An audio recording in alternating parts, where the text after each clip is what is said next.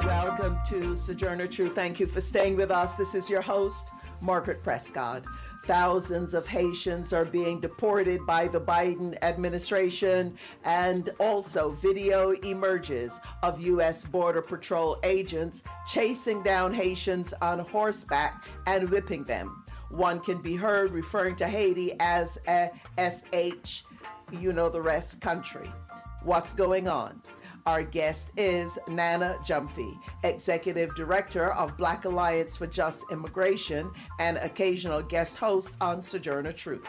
And the Indigenous Environmental Network has called for postponement of the upcoming COP26, the UN governmental conference on the environment scheduled to be held in November in Glasgow, Scotland.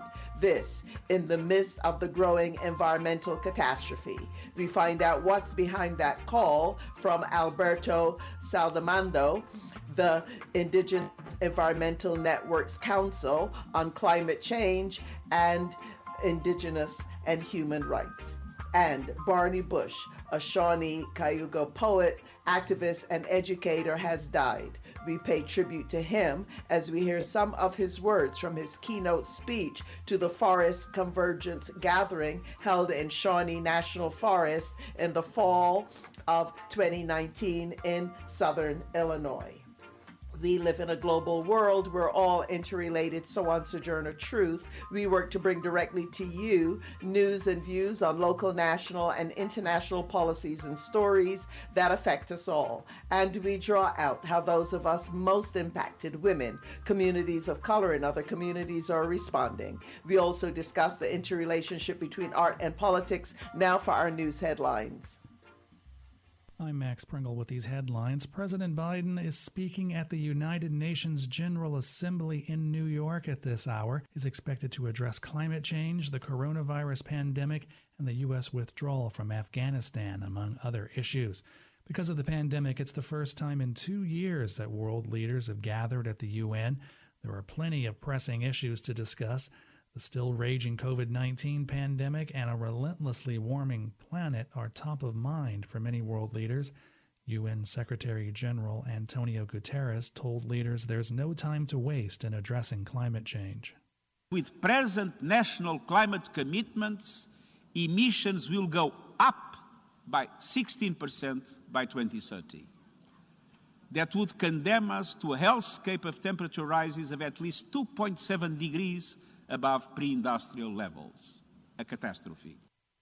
Rising U.S. China tensions, Afghanistan's unsettled future under its new Taliban rulers, and ongoing conflicts in Yemen, Syria, and Ethiopia's embattled Tigray region are all high on the UN's agenda. Congressional Democrats say they will push ahead with a vote to fund the government and suspend the debt limit. Many Republicans oppose raising the debt ceiling, arguing it's on, it only encourages more excessive spending. Democrats plan to tie the debt limit to their spending plan to fund the government. Congress must fund the government in the next 10 days or risk a federal shutdown. It needs to raise the nation's borrowing limit or the U.S. will default on its debt. Democrats point out that the raising of the debt ceiling is for servicing its loan debt, not new spending. This is all happening as Democratic lawmakers are trying to move President Biden's massive $3.5 trillion infrastructure bill through Congress. Canadians voted Monday in parliamentary elections to keep Prime Minister Justin Trudeau in his job, but not with the added seats he was hoping for when he called early elections to gain a clear majority in Parliament. Feature Story News' Nick Harper reports from Toronto. The Liberal Party retains power and Justin Trudeau retains his job. Projections showing the Liberals will win the most seats in the Canadian election. Justin Trudeau called the snap election, hoping to turn his minority government into a majority. But with the votes continuing to be counted, the country may end up in the same situation it was before the snap election a minority government for the Liberals, with Trudeau still needing to court rivals to get his legislation passed. And that report from Nick Harper. Johnson & Johnson released data showing that a second dose of its one-shot coronavirus vaccine provides a strong immune response months after people receive a first dose. The pharmaceutical giant said in a statement today that it ran two early studies in people previously given its vaccine and found that a second dose produced an increased antibody response in adults from aged, a, ages 18 to 55.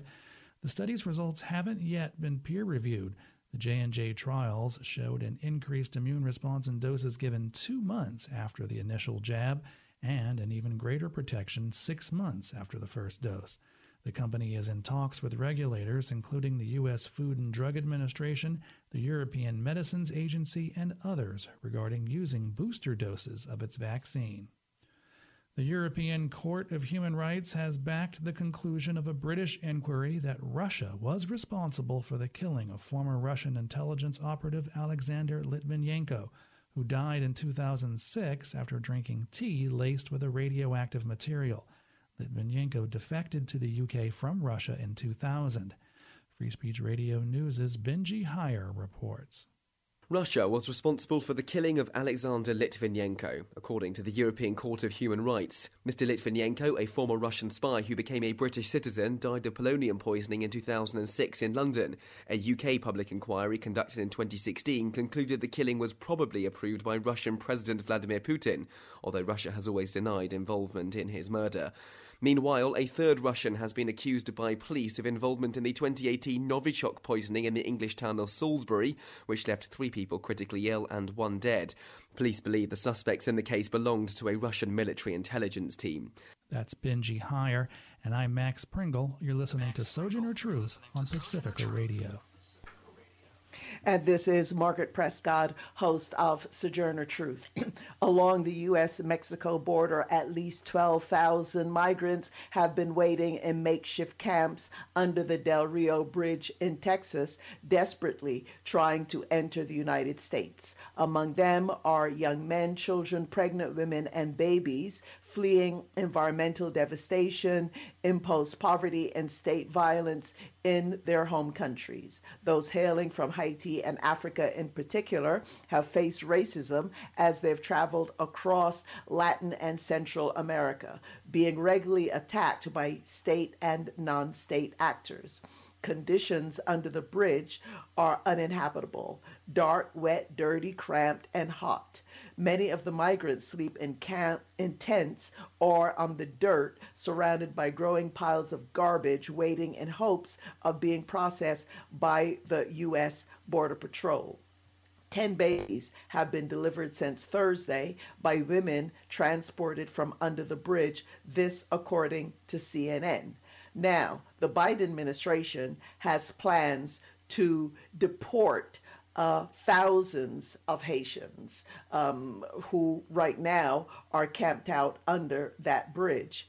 And thus far, he the his administration they've rounded up at least 320 uh, Haitian migrants and they are planning on doing uh, three plane loads per day returning uh, people uh, to Haiti. And of course, uh, this, as you well know, Haiti in the midst of a crisis following the recent earthquake there, the assassination of Jovenel Moise, and the political instability that has plagued uh, that uh, nation for some time, as well as um, violence there. Now, video has also emerged of Border Patrol agents chasing down Haitian migrants on horseback drawing comparisons to the era of slavery and Jim Crow segregation, not only chasing them on horseback, but actually whipping uh, some of them and coming very, very close to women and children. Border Patrol moved 3,300 migrants out from under the bridge on Sunday, this according to NBC News. Uh, let us go to a clip now on the crisis, on what is happening uh, and this is a clip from CBS. The Department of Homeland Security is ramping up its efforts to deport migrants from South Texas. More than 12,000 people are currently camped beneath a bridge near Del Rio, Texas. Most of them are from Haiti. Manuel Bojorquez reports. Tonight, a sea of humanity and desperation along the Texas Mexico border that has overwhelmed the U.S. Border Patrol. A number of agents on horseback can be seen trying to keep migrants from crossing into the country while threatening them with what appears to be horses' reins or ropes, including families like this one holding a baby when the agents get dangerously close. As they try to pass, the agents said this to them. Hey, you use your women? This is why your country you.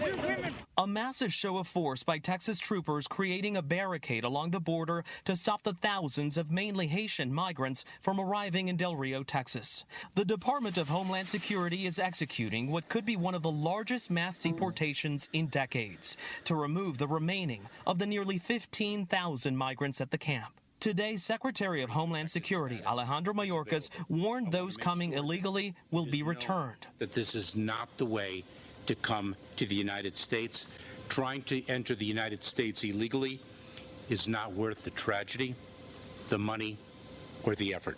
Some who qualify for asylum have been allowed in, like Ralder Vilsan, who fled Haiti's crime and poverty three years ago and trekked here from Chile. He says he left because there's no security in Haiti and is looking for a better life. But as the administration tries to crack down on illegal crossings, Mexican officials tell CBS News migrants are looking for other routes to enter the country as an alternative to being deported back to Haiti.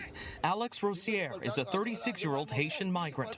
I don't want to be deported. If I'm deported now, I'll die in Haiti. Why? Because there's no security in Haiti. 600 additional federal agents have been sent to this section of the border as the U.S. increases the number of deportation flights to Haiti. There is some concern that migrants may attempt more dangerous crossings. One recently drowned along a wider section of the Rio Grande. Elaine?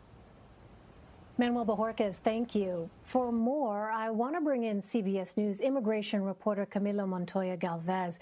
Camila, welcome. So, how did these migrants end up at this makeshift camp in South Texas?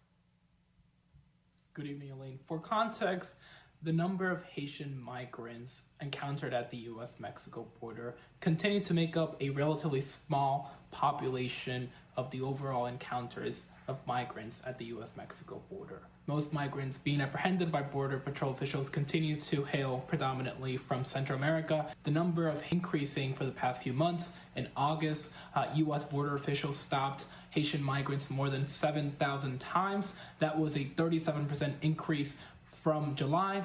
And authorities in Panama have also recorded a significant increase in the number of Haitian migrants crossing the Darien Gap. This is the roadless jungle that connects Panama and Colombia. Many Haitian migrants take an, uh, undertake rather a treacherous journey through this remote region to reach Central America.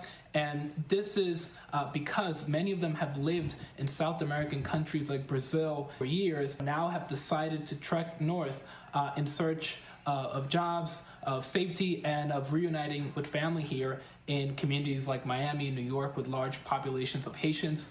Uh, we know that some of these families uh, include uh, South American born children of Haitian uh, uh, parents, which complicates uh, the logistical and, and legal challenges that the Department of Homeland Security is currently facing trying to process this very large number of people. All righty, there you go. And what I'd like to do now is to welcome Nana Gyamfi, attorney, consultant, educator, activist, executive director of Black Alliance for Just Immigration, known as BAJI, and president of the National Conference of Black Lawyers. Nana Gyamfi, welcome back. Thank you so very Thank much. You so very you know, glad to be here, which it wasn't under these circumstances. Right, and, and Nana, thank you also for pitching in on sometimes guest hosting for us here on Sojourner Truth. But uh, Nana, just in terms of the situation on the border, uh, your thoughts, uh, because it, it seems as though Haitians are being singled out uh, for special treatment. We know that there are all kinds of problems at the border, humanitarian crisis across the board. But what we have seen happening with Haitians, even news, mainstream news reporters are saying this is unprecedented. You see uh, Border Patrol agents on horseback uh, chasing after uh, Haitians, uh, whipping them, and one could be heard referring uh, to Haiti as a S-hole country.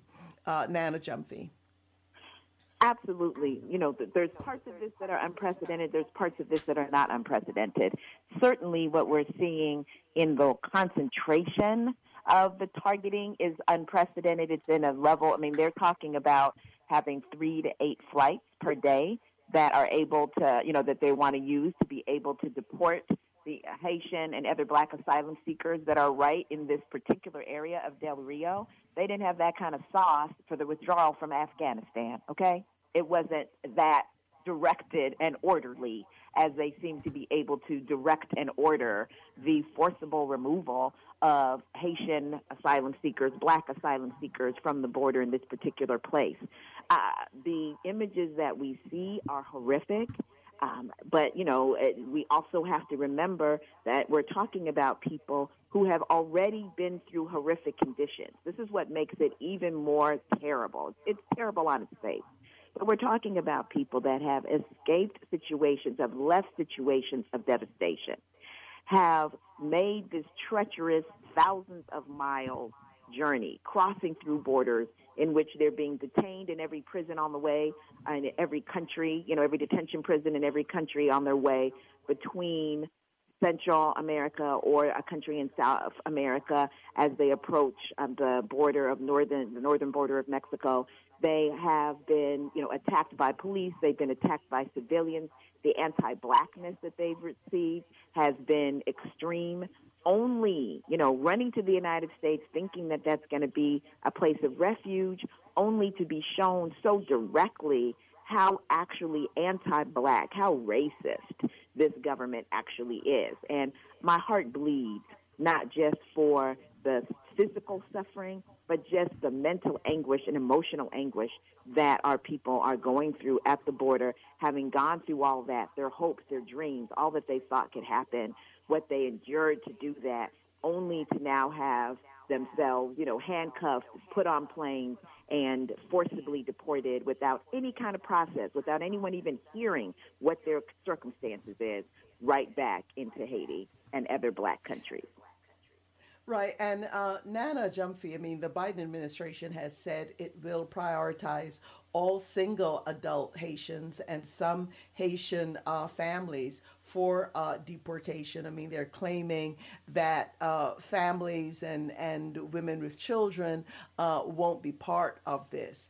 But uh, nevertheless, I mean, first of all, it remains to be seen if that is the case. You have um, the you know the administration claiming that they are so upset that they are uh, going to do an investigation into Haitians being chased by border patrol agents. Uh, so of course, you know look into it. But the re- reality is, it is his administration's policy that's causing this in the first place. And not only that, um, we all know the situation on the ground in Haiti, the recent earthquake uh, that happened in the southern uh, part of the country, um, the political instability with um, government after government of U.S. prop uh, propped up people that uh, the Haitian grassroots have been protesting against, actually. So the U.S. being part of the problem in relation to Haiti, not now, but also for decades.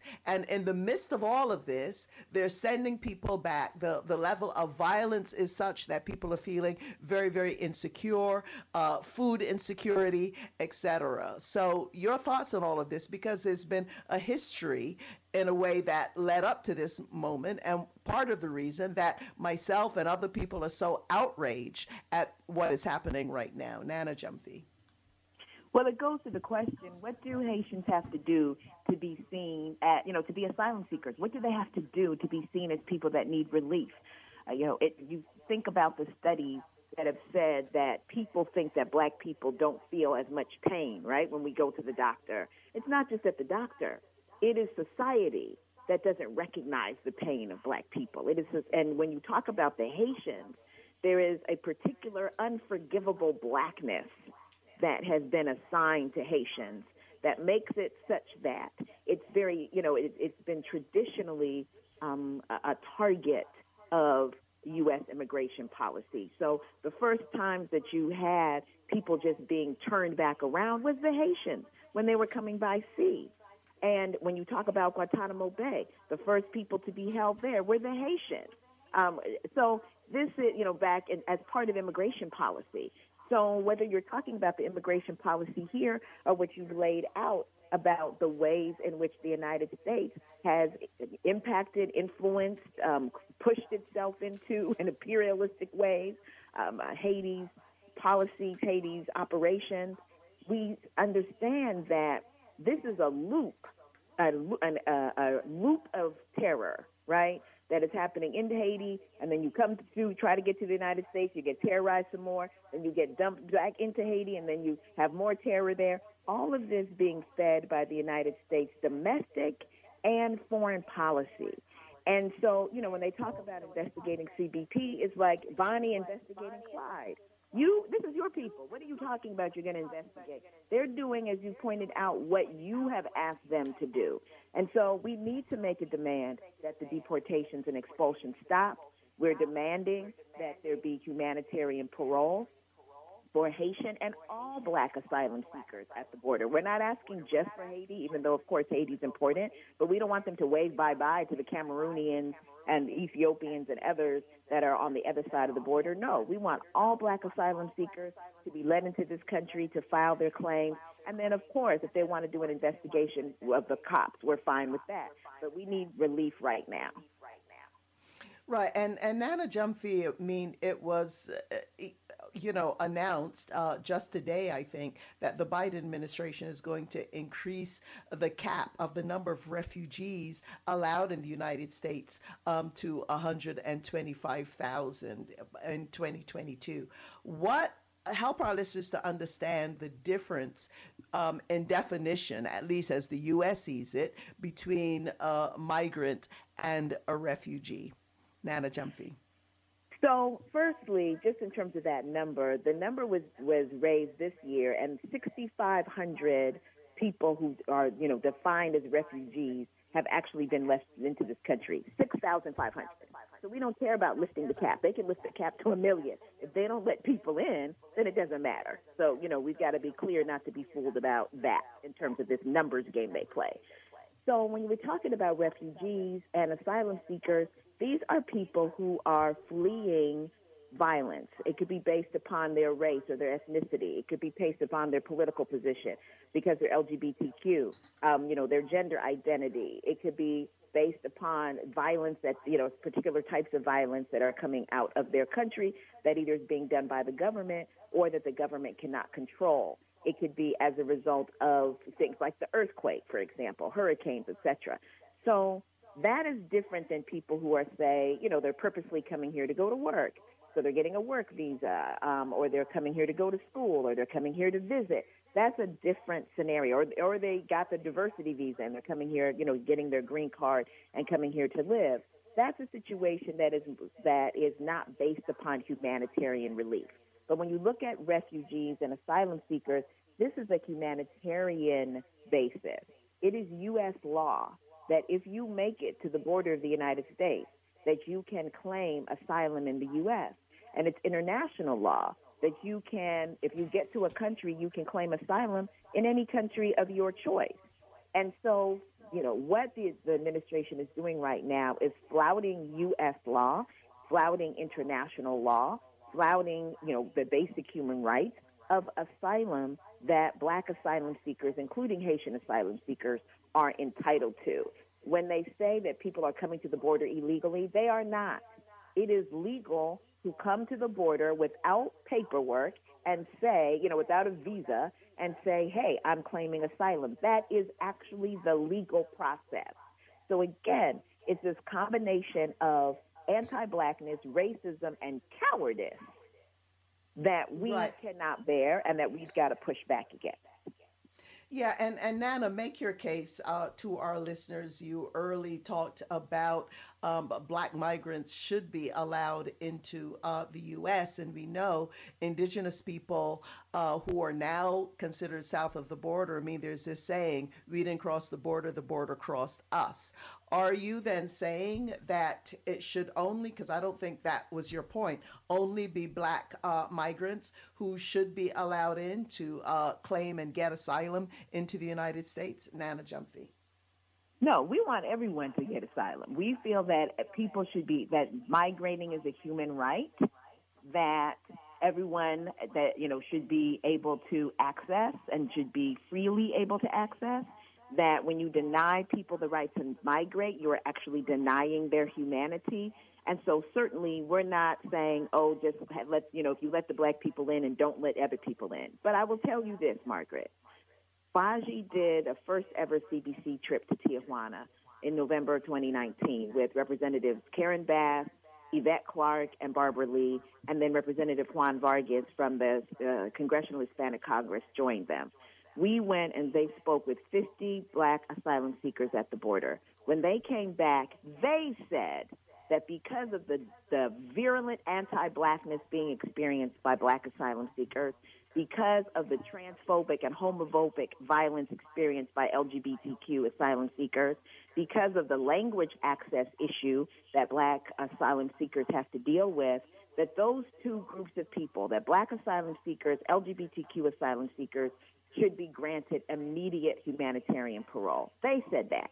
That was back right. in 2019 in November, before the pandemic and all of the additional uh, hardship that has been caused by that. And so it's not to say that no one should be let in, but right now, who people are getting humanitarian parole and who's not getting humanitarian parole is black asylum seekers. So it needs to be clear that while everyone is suffering at the border, that there's particular ways that black people are suffering at the border without recourse, don't even have embassies in these countries, right? That requires that we pay special attention and that, yes, there is a special protection that's provided to them. Yeah, and Nana Gyamfi, I mean, you know, you make a, a good and strong case there in terms of what you found in 2019. But uh, my personal experience in Central and Latin America is that anti black racism is very, very thick. I mean, in a place like Guatemala, uh, uh, an insult is to call somebody Indio because the darker skinned indigenous people also very discriminated there, or uh, Negro for, uh, for, for black people. And in some parts of Latin America, you feel maybe you're back in Mississippi in the 1930s or, or some such. And that is a conversation that we need to have in this country uh, between uh, black and brown communities because there is a, a, a reality that needs to fa- be faced and some work that needs to be done. Uh, but having said that, um, title this Title 42 expulsion is being used uh, by the U.S. government um, for people who have recently been in a country where, um, like let's say COVID or another disease, communicable disease was present. But it just seems to me as though uh, this is just an excuse to crack down generally on, on Haitians in particular, but on migrants generally coming from south of the border. Absolutely. Nana Gyamfi. Absolutely. Title 42 was roundly and soundly uh, criticized as completely racist when it was instituted by Donald Trump. And suddenly, now that it's been reinstituted, by the Biden administration, it's not racist anymore. Now it makes good sense. It's ridiculous. And particularly, Margaret, when you look at who is coming into this country, it is those black and brown and Asian folks that this country doesn't want to be bothered with. And so it's Central Americans, yes, but it's the indigenous folks who are coming. That's who they don't want to see, right? It's not like the white people from Peru or something that they would be okay with. These are the folks that, that again, have been driven off the land because of policies of the United States and the West, and now find themselves having to flee for their lives. They, you know, so these are populations they don't want to have in. Southeast Asians, another population that the United States does not want to be bothered with. And those are folks that they're also keeping out. And so when we look at, you know, a comparison, we understand the United States knows how to be compassionate and open its doors and oh, you know to people that have helped them, but also people that haven't. For example, those folks from Afghanistan that didn't help the United States. The United States and the USCNs are still trying to figure out how do we help those folks. But again, what does it take for Haitians and other black asylum seekers, indigenous asylum seekers, Southeast Asian asylum seekers, what does it take for us to be seen as human beings having a need for humanitarian relief?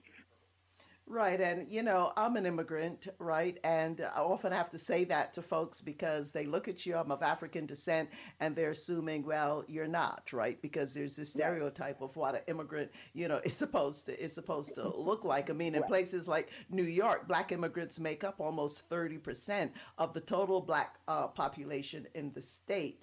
Uh, so that's just the reality of it. But Nana Gyamfi, we're going to continue to follow this story. We know that you're up to your eyeballs um, pushing back against this, that there is a press conference being planned in Los Angeles today at noon. I think perhaps you could tell our listeners a bit about that. But also for people who want to do something about this, who want to support the uh, the efforts of BAJI, the Black Alliance for Just Immigration, what what should they do? Nana Gyamfi.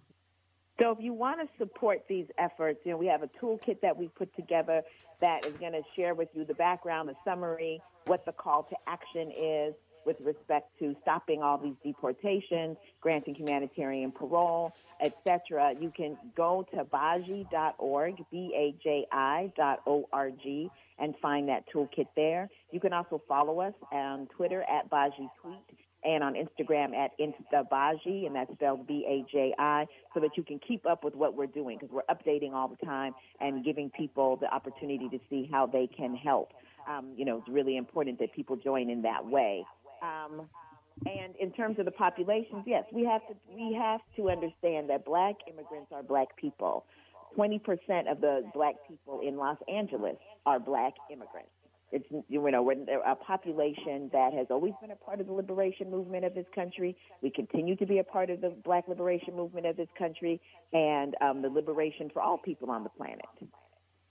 Right. Well, on that note, Nana Gyamfi, we'll definitely uh, have you uh, back here as we continue to follow just this horrific uh, situation. And and Nana, I can't help but say for people who who say, well, it's you know people who come to the United States for economic reasons have no right to do so. Well, excuse me, because a lot of the the work and uh, minerals and and whatnot that happens in the global South um, uh, help to maintain the lifestyle in the global north. So we've paid the price. We've earned the right to be here, to be in Europe, or to be anywhere we darn well please. So just want to. you know, give a give a mini rant on that, Nana. but thank you for your work and thank you so much uh, for joining us. And, and I think there is a, a press conference today at noon uh, in Los Angeles. So for our yes. Los Angeles uh, listeners, we'd, we'd uh, post some information on our social media on that. Thank you, Nana. Perfect. Thank you so very much. Thank you for all the work you do. Appreciate you, Margaret. Okay, and you. We are going to take our station break, and when we uh, return, remembering uh, Barney uh, Bush, Shawnee Cayuga, uh, activist, environmentalist, educator who has passed away, and also the Indigenous Environmental Network joins us to talk a little bit about why they are calling for a postponement of the upcoming UN conference COP26 on the environment to take place in Glasgow, Scotland Scotland in November. Stay with us. We'll be right back.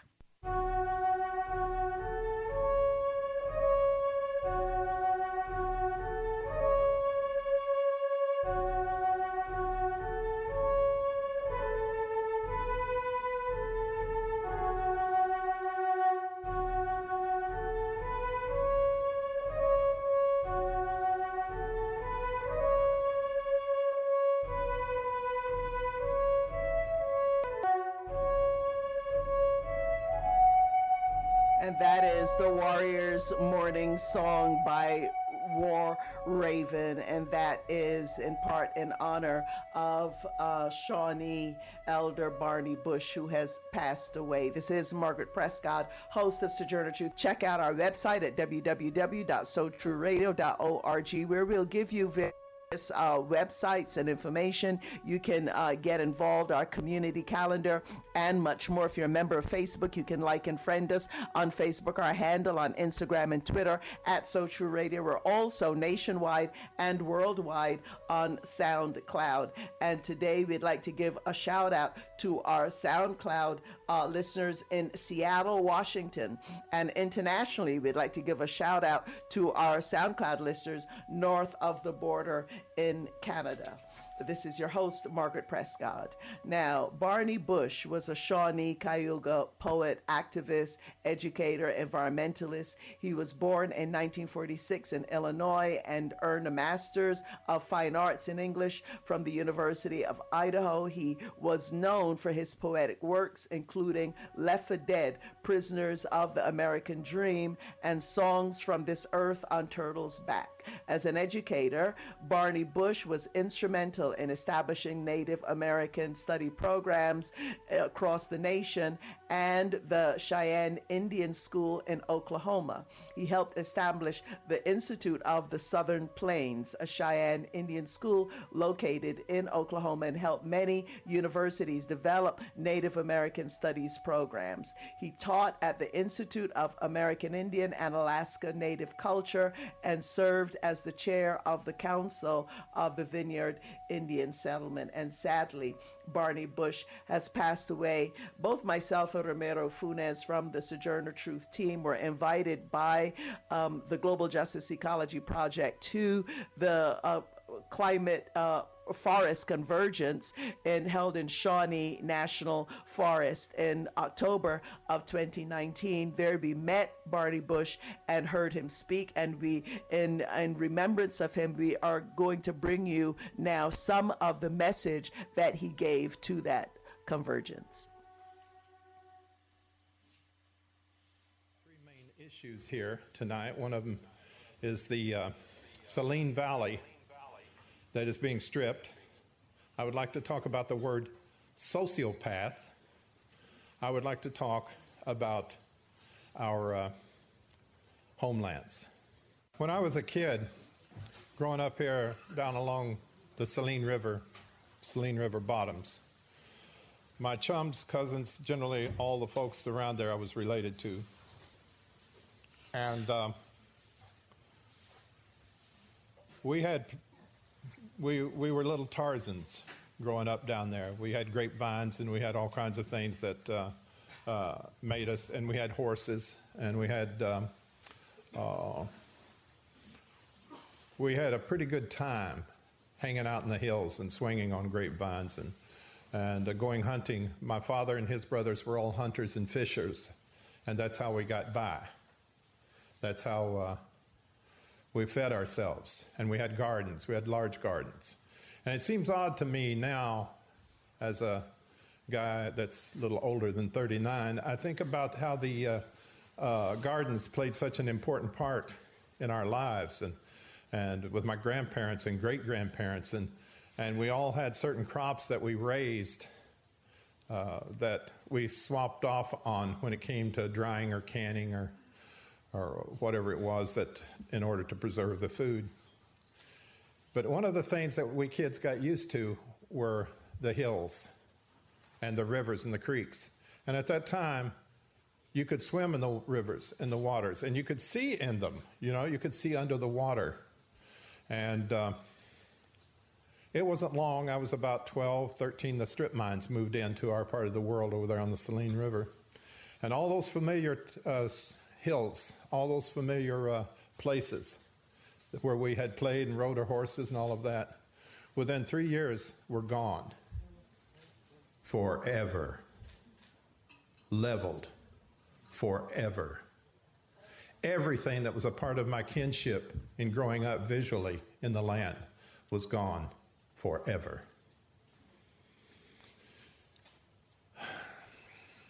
And to this day, when I see those coal trucks going past my house down by Herod, even when I see the big trucks taking the last of the big grandfathers, the timber from the forest, big trees, that hurts. That hurts in a way that probably, I hate to say this, but, but probably only other natives or environmentalists can understand.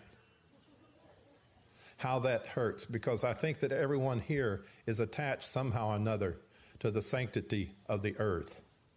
There is something holy about it, and you know it. You feel it. It's in your, it's in your eyes, it's in your heart, and it's in your voice. And to just say simply that I feel this way because I'm native is not true. I feel this way because I am a human being who was raised by the forest, who was raised by the, the lightning and the thunder and the rainwater and the wind. People say that maybe sounds odd to say that you were raised that way, or in proper English, reared that way. No, it's not odd at all. Those were my ancestors. Those are my relatives now as we speak. They were my influences when I was a kid. Yes, we were forced into going to, when my grandfather became a Christian when I was about six years old, we had the church introduced into our lives. And that was a strange thing because it introduced a new kind of fear into our lives, a new kind of, uh, of uh, logic, a new kind of uh, uh attachment to the colonial culture. And in my family, we were never that close to the colonial culture, although we, we protected ourselves. We protected each other as much as we could. But we still had to go to the schools. The state required it. And uh, I can say now that there was always one or two kids that were never sent to schools. There was one or two kids that always had some of the culture that, they st- that stayed with them at home. There was always that element of knowing that something is wrong with this whole culture of being, you know, from the, from the Columbus uh, uh, fantasy of, of the 14, late 1400s to the present. There's something wrong. And what's wrong is that about five years ago, I learned the word sociopath for the first time, what a sociopath truly is. And do you know that most sociopaths, as pathologists have discovered, are people who are born without a conscience. Now, wrap your heads around this. Born without a conscience. Don't forget that. Whether it's the politics, I can no longer just be angry with the man or the woman in Washington who does the kinds of things that they do, who, who uh, murders people randomly or destroys the earth. Those people are acting without conscience. People say, well, they're greedy. They're acting without conscience. They have no conscience. How do you deal with someone who doesn't have a conscience? How do you deal with that factor of human being that does not have a conscience? There was this woman who wrote a, a book called The Sociopath Next Door. Uh, Dr. Martha Stout, I believe is her name. And she estimated back then that about one in, I think, nine or one in 19 people is a sociopath. It's much more than that. She hasn't seen it from the Native American perspective.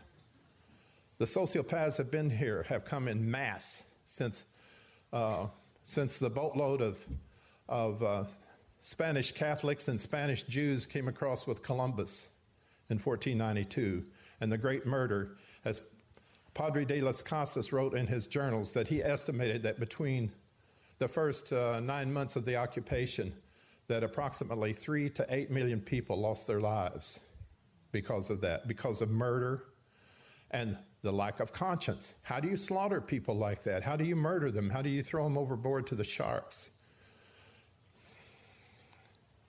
People in this country, in colonial countries in particular, have been throwing the indigenous people to the sharks for a long time. Have been doing that, that sort of thing to our homelands, throwing our homeland to the sharks, to the sharks of industry, to the sharks of uh, chainsaws and, and new machines that can take a forest down in just no time at all. And yes, people kill indigenous people. There's a, there's a thing in the colonial society that has this murder penchant for women.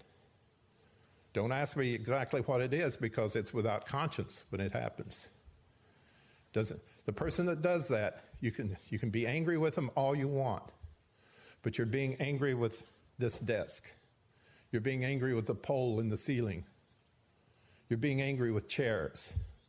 You're being angry with vessels. basically that have no conscience.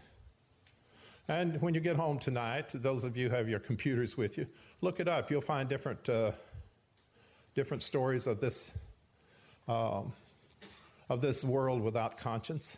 You'll find different studies that are done on these things. Primarily, it's without conscience.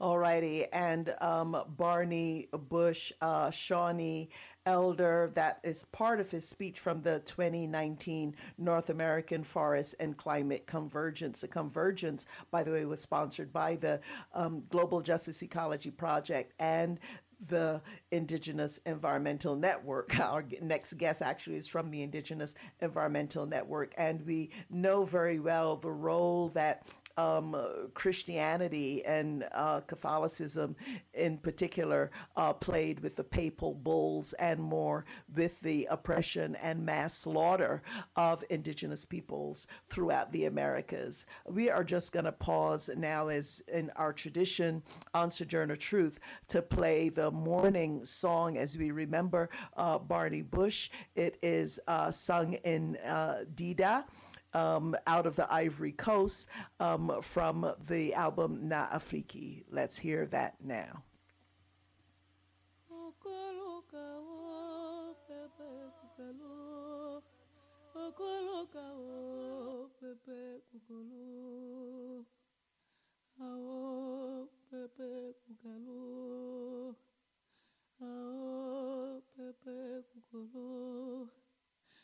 yang.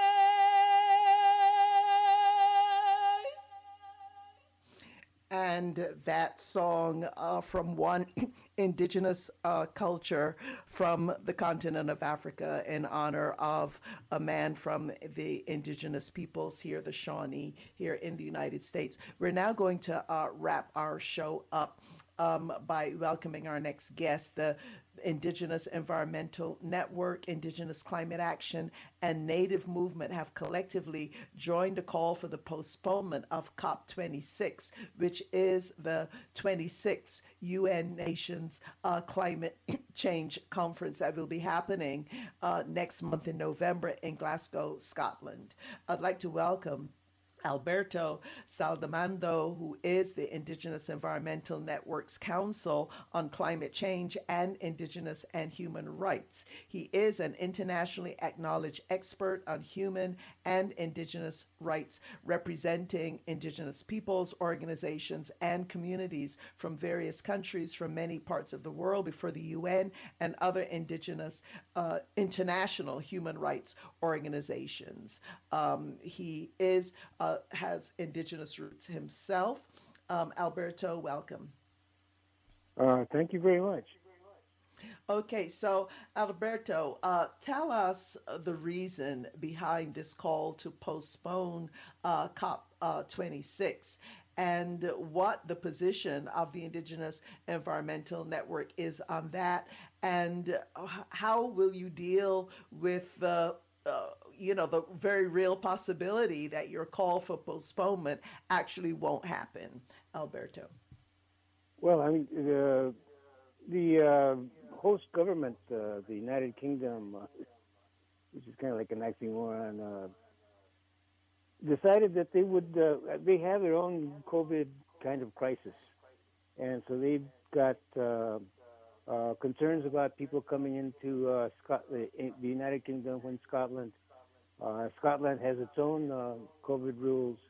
And so what they, they initially started saying was that they would ensure that whoever wanted to attend the COP, this convention of parties in Glasgow, uh, whether they be delegates or NGOs, government or non-government, they would uh, be uh, receive uh, the, the vaccine.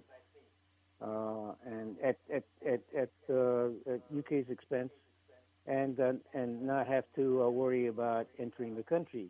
But as time went on and their crisis, uh, the second wave the, uh, the of, uh, of the vaccine of the COVID came around, they they they decided to redline countries, which are mostly the, the, the South, the global South, Africa, Asia, Latin America, and say that if they wanted, if people wanted to come in from those countries, they would have to quarantine for two weeks. And so the expense, and and, and well, there was no uh, vaccine available to people as the UK promised, because the northern countries, the colonial countries, the colonialist countries, uh, Europe, the United States, Japan, kept it for themselves, and they vaccinated their own people. And so now there's like Africa has less than two percent vaccinated people. Uh, Asia has a very low rate of vaccination. In Latin America, particularly with regard to indigenous peoples, there hasn't been a, a dis- distribution of the vaccine.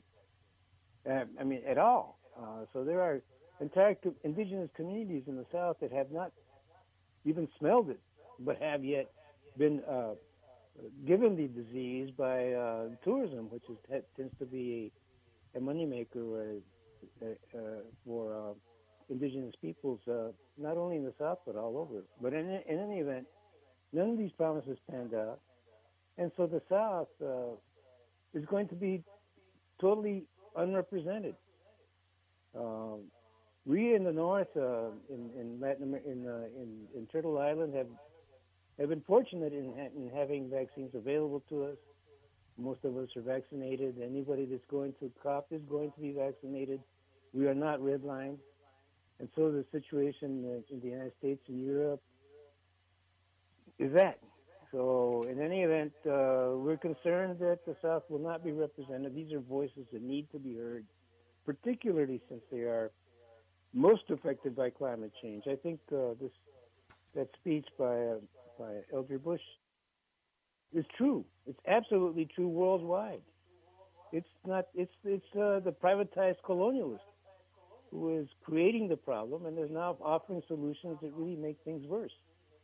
So I we want to be there. We're going anyway if there's no if there's no postponement because we don't think that we don't want to be silenced and we want to be able to ensure that at least the voices of of our indigenous brothers and sisters in the South are heard. That we're there to raise our voice. We're there to demonstrate. We're going to be having actions outside the COP, and in many respects, the actions outside the COP will be more important than the actions inside the COP. I think there's a realization that it's critical that the uh, the so-called international community act to, in order to reduce emissions, in order to avoid the, the, catas- the truly catastrophic events on humanity if they fail to act in any positive way. So we're going to be there, if they, and it, it looks like it won't be postponed. The UK is really acting as though there's no problem. Um, they've reduced their their rules a, a, bit, relaxed them a bit, but still, I think it's uh, by this time, by the time the COP rolls around, uh, people in the South won't be there won't be vaccinations. It takes a while for the visa process to work. So we see a COP that's really pretty much a northern COP, a northern conference of parties, but but we hope to be there and we hope to raise our voices precisely for those reasons that Elder Bush talked about. They are offering us false right. solutions so they can continue doing what they're doing. So, um, Alberto, will the Indigenous Environmental Network, other in, Indigenous Climate Action, Native Movement, will you actually have a voice at the official government conference? I mean, will you be able to present at this COP uh, 26?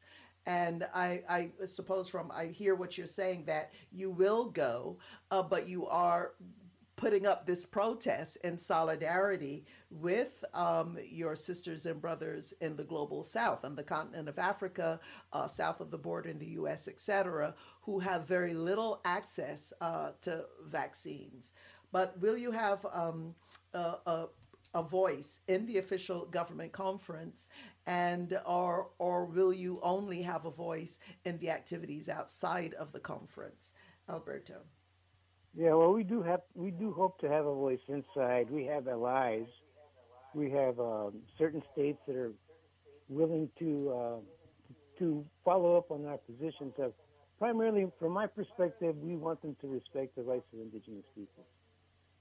We want them to be able to if whatever climate action they take, whether it be REDS or whether it be whatever they do in order to climate action, they have to respect the rights of indigenous peoples. And uh, I, uh, one thing is uh, that the, the, the, the, Paris Agreement recognized that tra- indigenous peoples' traditional knowledge can be extremely useful in, uh, in combating climate change both in mitigation and adaptation, but primarily adaptation. And so they've created this uh, uh, platform, Indigenous Peoples and Local Communities platform, that's been being implemented by a working group. And this working group is presenting, uh, they agreed when they uh, uh, formed this uh, working group to implement the, the platform to respect the rights of Indigenous peoples. And so we intend to hold them to that promise they've already committed. The Conference of Parties in the last decision they made two years ago agreed to respect indigenous rights. So we want to hold them to their promise. We want to hold their feet to the fire with regard to indigenous rights.